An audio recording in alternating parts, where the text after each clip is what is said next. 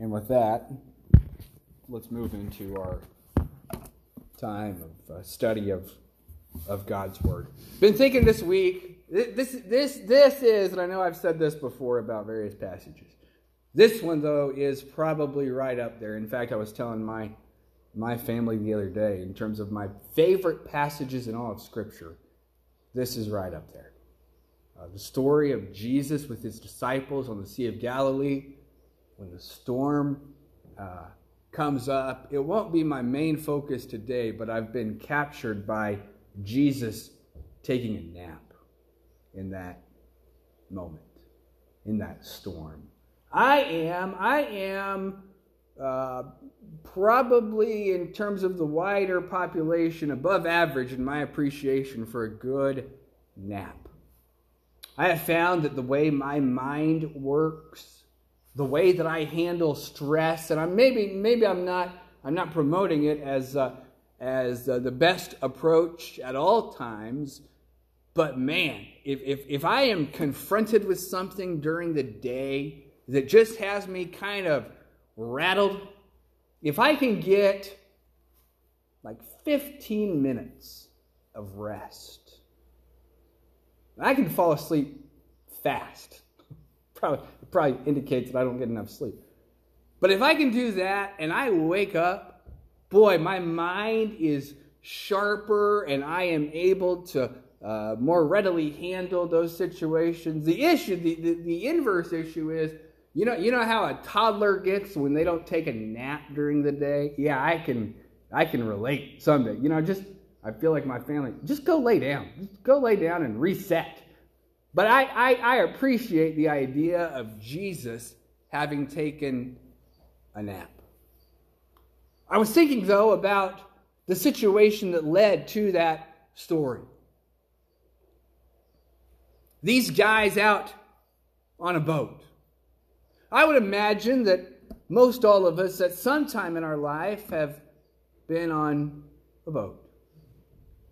A rowboat, canoe, pontoon, sailboat, kayak, fishing boat, ski boat, even a big cruise ship.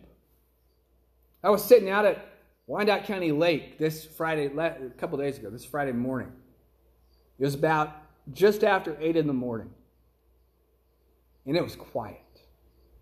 I had parked and was kind of overlooking the lake itself on one of those little turnoffs. And I heard, first I heard just kind of this, this rhythmic splashing of the water.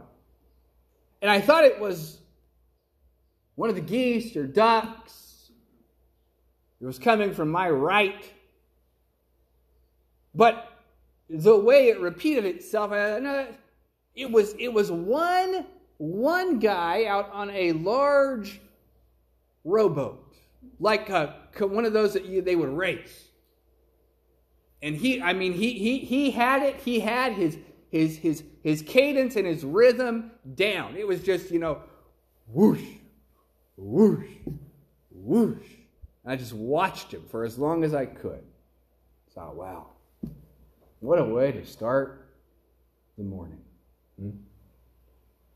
I don't consider myself any sort of boating expert, probably because I have such little experience. I've been, at least at one point in my life, on one or two or three or four of those that I mentioned, but we didn't have a boat uh, growing up. I really don't have any interest in buying a boat. I like the water. I like watching people on the water. I think maybe even a little more than I like being on the on the water. I was thinking, though, about if my transportation, as was true of these disciples, if my transportation was dependent on me being able to maneuver some sort of vessel across a, a large body of water, more than likely I would come up with reasons why I could be content where I was. Hmm?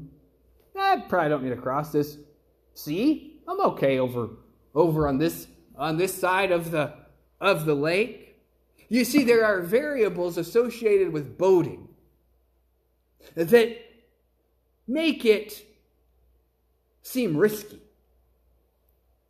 For instance, if you're out on the water and for whatever reason, you come to a situation where you need to abandon the vessel, the depth of the water would likely be higher than your head, right? Higher than you can stand. A waterway doesn't have the lanes of travel that we are accustomed to, like driving a car does. The weather can change so quickly and can make a situation that seems rather tra- tranquil and peaceful pretty dangerous. Hmm? I think, though, that my lack of confidence as it relates to boating probably goes to my lack of experience. At the conclusion of Mark four, and we're going to read just a couple of verses from that chapter, we read about a group of boaters who were anything but novices as it related to time on the water. These were skilled fishermen, guys who likely had grown up in and around water all of their lives. Beginning in verse thirty-five. On that day, when evening had come, Jesus said to them, "Let us go across to the other side." And leaving the crowd, they took him with them in the boat, just as he was, and other boats were with him. And a great windstorm arose, and the waves were breaking into the boat, so that the boat was already filling. But Jesus was in the stern, asleep on the cushion. And they woke him and said to him, "Teacher, do you not care that we are perishing?" And he awoke and rebuked the wind and said to the sea, "Peace, be still." The wind ceased, and there was a great calm. He said to them, "Why are you so afraid? Have you still no faith?" And they were filled with great fear and said to one another, "Who then is this, that even the wind and the sea obey him?" Now, that's likely a passage that most of us have heard or read before. I know I've had it as a sermon text at least once or twice. But just to kind of get us all on the same page in terms of what's happening and the events that led up to this account, a little bit of context. Jesus' ministry is in its very early stages. We're talking like weeks in terms of his public ministry with the disciples. The disciples have been called to follow him. Some of them have left careers that revolved around that very sea as fishermen. He had begun to perform a couple of healings, even in Mark's gospel. It was evident that he was not like other teachers, that he had power that others didn't have. He spoke in parables already, referencing something that seemed a little mystical, the kingdom of God, that seemed to fill his thinking and his teaching. And after a long day of teaching and ministry, the sun sets and it was time to call it a night. Apparently exhausted from the events of the day, Jesus, fully trusting these guys who had crossed that sea probably hundreds of times in their work as fishermen, trusting them to take him from one side to the other, Jesus lays down and falls asleep. As they row, we don't know exactly if they could see the lightning begin to flash across the sky in the distance, or if they heard the, the distant rumble of thunder. It, it seems like, and it is very possible, that in that part of the world that storms can seemingly pop up kind of out of nowhere. That it's not like, you know, sometimes we can watch, we can watch thunderstorms from far west Kansas or from down in Oklahoma and, and kind of know these are heading our way. Watch it cross Wichita or Salina and Manhattan and head east until it hit Tonganoxie, right? And there's that split that happens all the, all the time they talk about. But anyway, these guys, it seems like it was just kind of a, a pop-up storm. And it's a strong one. And there was real threat to the occupants of the boat. And then they realize, well, shoot, we, we, we, we've got, we, we've got the ace card with us. This guy who can heal the sick. And I, I think I'd have to double check. I, I think maybe in Mark's gospel already there's a record of, of him feeding five thousand people. What? Uh, well, Jesus, what? When are you going to? And they turn, he's asleep. Wake up. Wake up. Don't you care that we're perishing? In Mark's gospel, the desperate voices of these experienced fishermen and boaters could be heard even over the rolling thunder and the crashing waves. In Mark's gospel, Jesus wakes up. You know those moments after a good nap? When you wake up and you check the clock and you're trying to figure out if it's A M or P M, you know, those kind of, those kind of naps. Jesus wakes up and all it takes is a word. Peace. Peace be still. And the wind and the waves, the water that he had spoken into existence at creation, hears his voice, and the storm obeys. And the disciples are awestruck. Who is, who is this guy?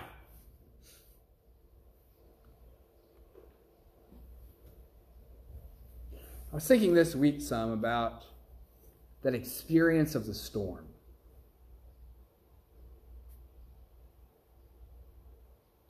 I'm not eloquent enough to come up with anything, any better way to say it than this. I, I was thinking about the truth of the fact that even though the storm had been stilled, to, to, to just be as human as possible, the disciples were still wet, right? Huh? The storm had been still, but the, the impact of the storm was still there. They still had a boat to get water out of. That even though the storm had been stilled, it wasn't that they were unaffected by it.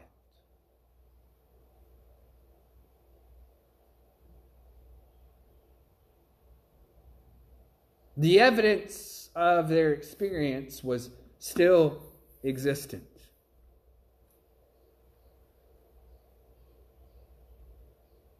Yes, the storm was calmed, but they still had to dry off. I was thinking about, thinking about that with our lives. I was thinking about, I was looking at, in fact, just last night, about a notebook I keep and kept it for about a year and a half now, and was writing about changes in Kansas a year ago right now, and about getting back to church and maybe what that was going to look like and feel like, and think about, oh, the ongoing pandemic. We think about the racial uh, conflict that has been evident in our country, I guess kind of uh, more prominent uh, for the last thirteen months or so. We think about the division of a, of a country where approximately half the country votes for one person and the other half votes for the other person, and then somebody wins, and what do you do with the other half of the country, right? Like j- just this just this sense of kind of a, of a, a fissure, I think is the right word, a division. and the separation that existed. I think I lost my, shoot, I think I lost my lamp or something. There we go. I don't know if that'll come up or, or not. We shall see. But the, I don't think it's going to. Turn that off.